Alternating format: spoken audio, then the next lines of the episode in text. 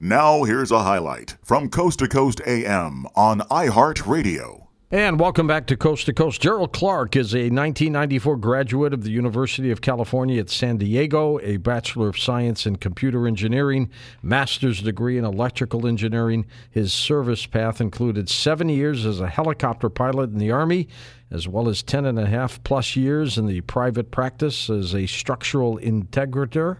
Gerald and his wife Krista recently opened a new online structural academy to teach the work to others. Gerald is the author of several books, including, as I mentioned, The Anunnaki of Nibiru, The Seventh Planet, as well, and a screenplay that was turned into a movie and a great design document telling the story of the ancient history with focus on the Sumerian tablets that introduced us to the Anunnaki and their legendary tales. Gerald, welcome back, my friend.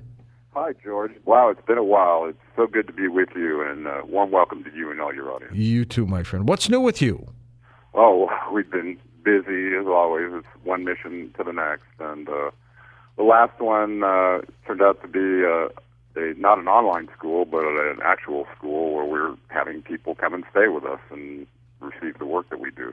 Great. Well, the work is fantastic, to be sure. And it just seems that more and more people, Gerald, are fascinated with our ancient history. How come?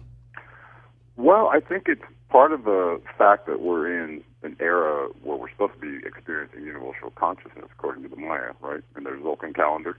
Well, that if that's true, then I think people are now at the place where they're being exposed to some different energies and I think that's the catalyst for them suddenly tuning into, you know, ascribing meaning to their life. This is probably the most important thing. I learned this from Viktor Frankl's book, Man's Search for Meaning, long ago. He was a prisoner of war camp uh, participant, and he described how he found freedom in a prison. And a lot of it had to do with what his life meant to him and what he was here for. And I think that's for all of us in a way. We we have to know why we're here, and to do that and what we're supposed to be doing, you got to know your past. You got to know how we got to this place, right? Yeah, that's absolutely right. So I think that's going on in a big way, and I see it too, George. I think it's happening all over the world. You touch on the Anunnaki quite a bit in your work, Gerald. I'd like to get your thoughts on the late Zecharia Sitchin and some of the things that he did. What do you think? Well, um, it's funny. He, he usually always comes up in my conversations. Maybe because uh, I published right around the time uh, when he was uh, on the descendancy of his career. I'm not sure. Yeah. Um, I did. I didn't get to meet him actually. I, I wish I had. He uh, just as, a, as an academic, me looking in, and I'm I was a very left brain uh, graduate engineer in circuits and systems. Okay, so I, I kind of had a pretty thick filter, and I I started reading um, ancient history, I needed somebody who gave references for everything they were giving because this stuff was pretty outlandish. You know, it was hard for me to grasp my head around it. So I kind of leaned heavily on academic sources because I was kind of an academic. I'd been working at the University of California, San Diego, both as a student and as a uh, employee for many, many years, more than nine years as an employee there. So uh, that's so a I, long time. I hung around with people like that all the time. So and they had pretty thick filters too. So um, some reason after reading uh, the Twelfth Planet, and I'd read all the stuff prior to that. I had not read um, George Smith's book. I'd heard about it, Mhm. and I hadn't read Hamlet's Mill yet, but I'd heard about them. But at the time, I had read what was available to me, and anything I could get my hands on to do with Sumer, I did, and it, it was everybody's, not just Zecharia Sitchin's. It turned out that Zecharia Sitchin had written so much in the short lifetime that he had. It was kind of incredible, actually, really incredible. And I noted that to uh, to be a member of all the different organizations he was, and he was he was in deep. You know, he was in the German organization Oh, yeah. for for investigating Sumer. Anyway, so I think um, he was a prolific researcher and writer, um, and he impressed me. Um, was he completely right? No, but no author is. So you know, and and to take a an ancient language like that and try to represent it well. Well, this is the story of George Smith. Do you remember who this guy was? No, that one I Oh. don't. Oh, you like this, George. So I stumbled on this guy's name when I was looking into what um, this ex-military officer. Well, no, he was a current military officer attached to Britain stationed in Persia, and this is in the 1890s. Okay. Um, anyway, he uh, was a hobby archaeologist and climbed up the cliffs of Behistun there in Persia, and uh, got some inscriptions off of this 1,700 foot cliff, and it turned out there were three languages there. Do you remember this part? Mm-hmm. It's kind of the Rosetta Yeah. Stone for This is the part. language. You're right, right. Well, this guy sent uh, one of these little cuneiform tablets back to the British Museum, and it was received by somebody who was there who wasn't even considered a linguist. And this guy's name was George Smith. Okay, and uh, he worked at the museum, and he had been involved in about 1871. He and a group went to Nineveh and looked at Ashurbanipal's temple and got a bunch of records way back then. And this guy got this little, he called it a little, looked like a dog biscuit, and uh, started decoding it. He apparently could read this stuff, you know, uh, like this, like this guy at the British Museum today who teaches uh, cuneiform. I think his name's Finkelstein. Have you seen him online? Anyway, Yes, not yes. to get lost in the story. So he started reading this and decoding it, and he shouted out, "There's a flood story here." right on Love it. Yep. started making parallels to the Bible. And this caused quite a stir, as you can imagine. And I got his book, um, The the Chaldean Account of Genesis. I highly recommend this book. Um, so he describes going to Nineveh, going to the different places in what we call Iraq today. And they didn't find just tablets, George. They found lots of tablets. Did you realize they found lexicons and symbol lookup tables and all the things you need to decode a language? It was all there as well. It- very similar to some of the things that Sitchin has talked about. Right, right. Well, all that stuff was there, and George mentions it in his book, The Chaldean Account of Genesis. And this goes way. He went way back before oh, Sitchin. Yeah, this yeah. is 1871. Okay? yeah. and it was a big, it was a very popular idea, and that book led him to well, that finding led them to being able to decode cuneiform. And what I noted was the kind of decoding that they were doing in 1871 seems to be very similar to what I find over on the Oxford site. You know, this ET, the, the Oxford uh, cuneiform language online uh, reference that they have a lot of people go and look at that, and they have several several documents of it you can read.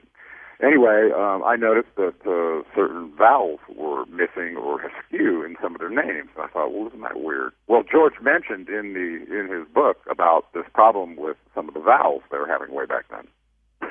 Back in the 1800s, he yeah, picked up yeah. on that. So later, uh, you know, they eventually digitized these things. They have you got you can get the Sumerian cuneiform. Look at live uh, text. It's a it's a what's called a, a uniform code text.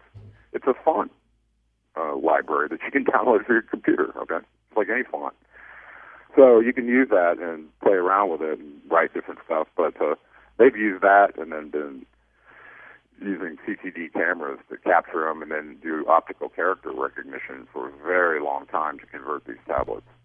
And they still apparently have only done about 30,000, and there's still hundreds of thousands more of them. Did Sitchin pick up from this George Wilson's uh, work for his, own? Uh, well, George George Smith um, was published, and I'm I'm quite sure that uh, he had that Sitchin had access to pretty much everything. Um, I, I actually I was very, I was you know I'd been through a PhD program and I was kind of pushed pretty hard in engineering, and what he was doing was really hard, and I knew that because I actually looked at some of the graduate work and from the University of Pennsylvania. Some of the German students there that were writing their PhD thesis on uh, Assyriology. They were basically given the job to convert cuneiform tablets into the language that they wanted. Right, that's what they were doing. And I, will- I looked at how hard this was, and, and one of them had only about 15 tablets, and well, it took him, you know, years to to do this. And it's and it's if you do it by hand, it does take that long. You can actually do it by hand, but uh, then there's all the interpretation of, well, was this supposed to be a glyph or was this supposed to be a phoneme? Because sometimes they they mix them, right? So they had certain glyphs that would be an entire god's name, for instance, while the other phonemes, where you can take the little individual characters and stitch them together, and then you get a dot in between, like they do. th- Those those are phonics, so you can pronounce those. Gerald, in your opinion, mm-hmm. who were the Anunnaki? Well, I I thought they were what the Sumerian cuneiform tablets said they were, and they said, and you can and you can follow this from the kings list backwards. Just count how many Sumerian kings list kings there were, and the time that they had listed they reigned. Add it all up, and you can see we're back 400,000 years or so.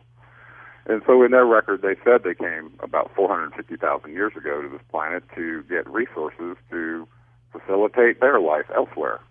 And that's that's the short answer. And essentially, you could say that that they're I don't know galact- a galactic race that is probably from another dimension, and they are in the business of uh, colonizing space like all the other races. It seems. So you do believe they existed? Oh yeah, absolutely, and I still believe they still exist as an entire race. How many? As a matter of fact, as a matter of fact, George, try this hat on. If they hybridized an early hominid, okay, this is you know the story, which is they possible. Mix, That's right. Mix, possibly mix their DNA with an early hominid, and uh, this also seems to be a the mo of a um, advanced race. When they come to a planet and they want resources, if it's empty, it's easy. There's no problem right? But they still need a workforce, so they might have to create it. They might have brought some lower genetic samples of themselves, chimeras, if you will, or hybrids to do the work. That seems to be what they do. they always seem to have a mix of themselves, yep. probably for control reasons, biological control reasons. And so, if if a planet is occupied, one of the and this came from the threat briefing report, by the way, that I did on YouTube the if a planet's occupied with a species, oftentimes the, instead of going to war with it or just wiping it out, they find a way to make it useful. So they'll hybridize that that race to do their bidding, and eventually their hybrids uh, probably have a survival function that's different than the other ones, and eventually they replace them all slowly, but from the inside out, like that. I think that's what's happening to us. And as a matter of fact, if what they said is true, we have become the Anunnaki. Listen to more Coast to Coast AM every weeknight at 1 a.m. Eastern and go to coasttocoastam.com for more.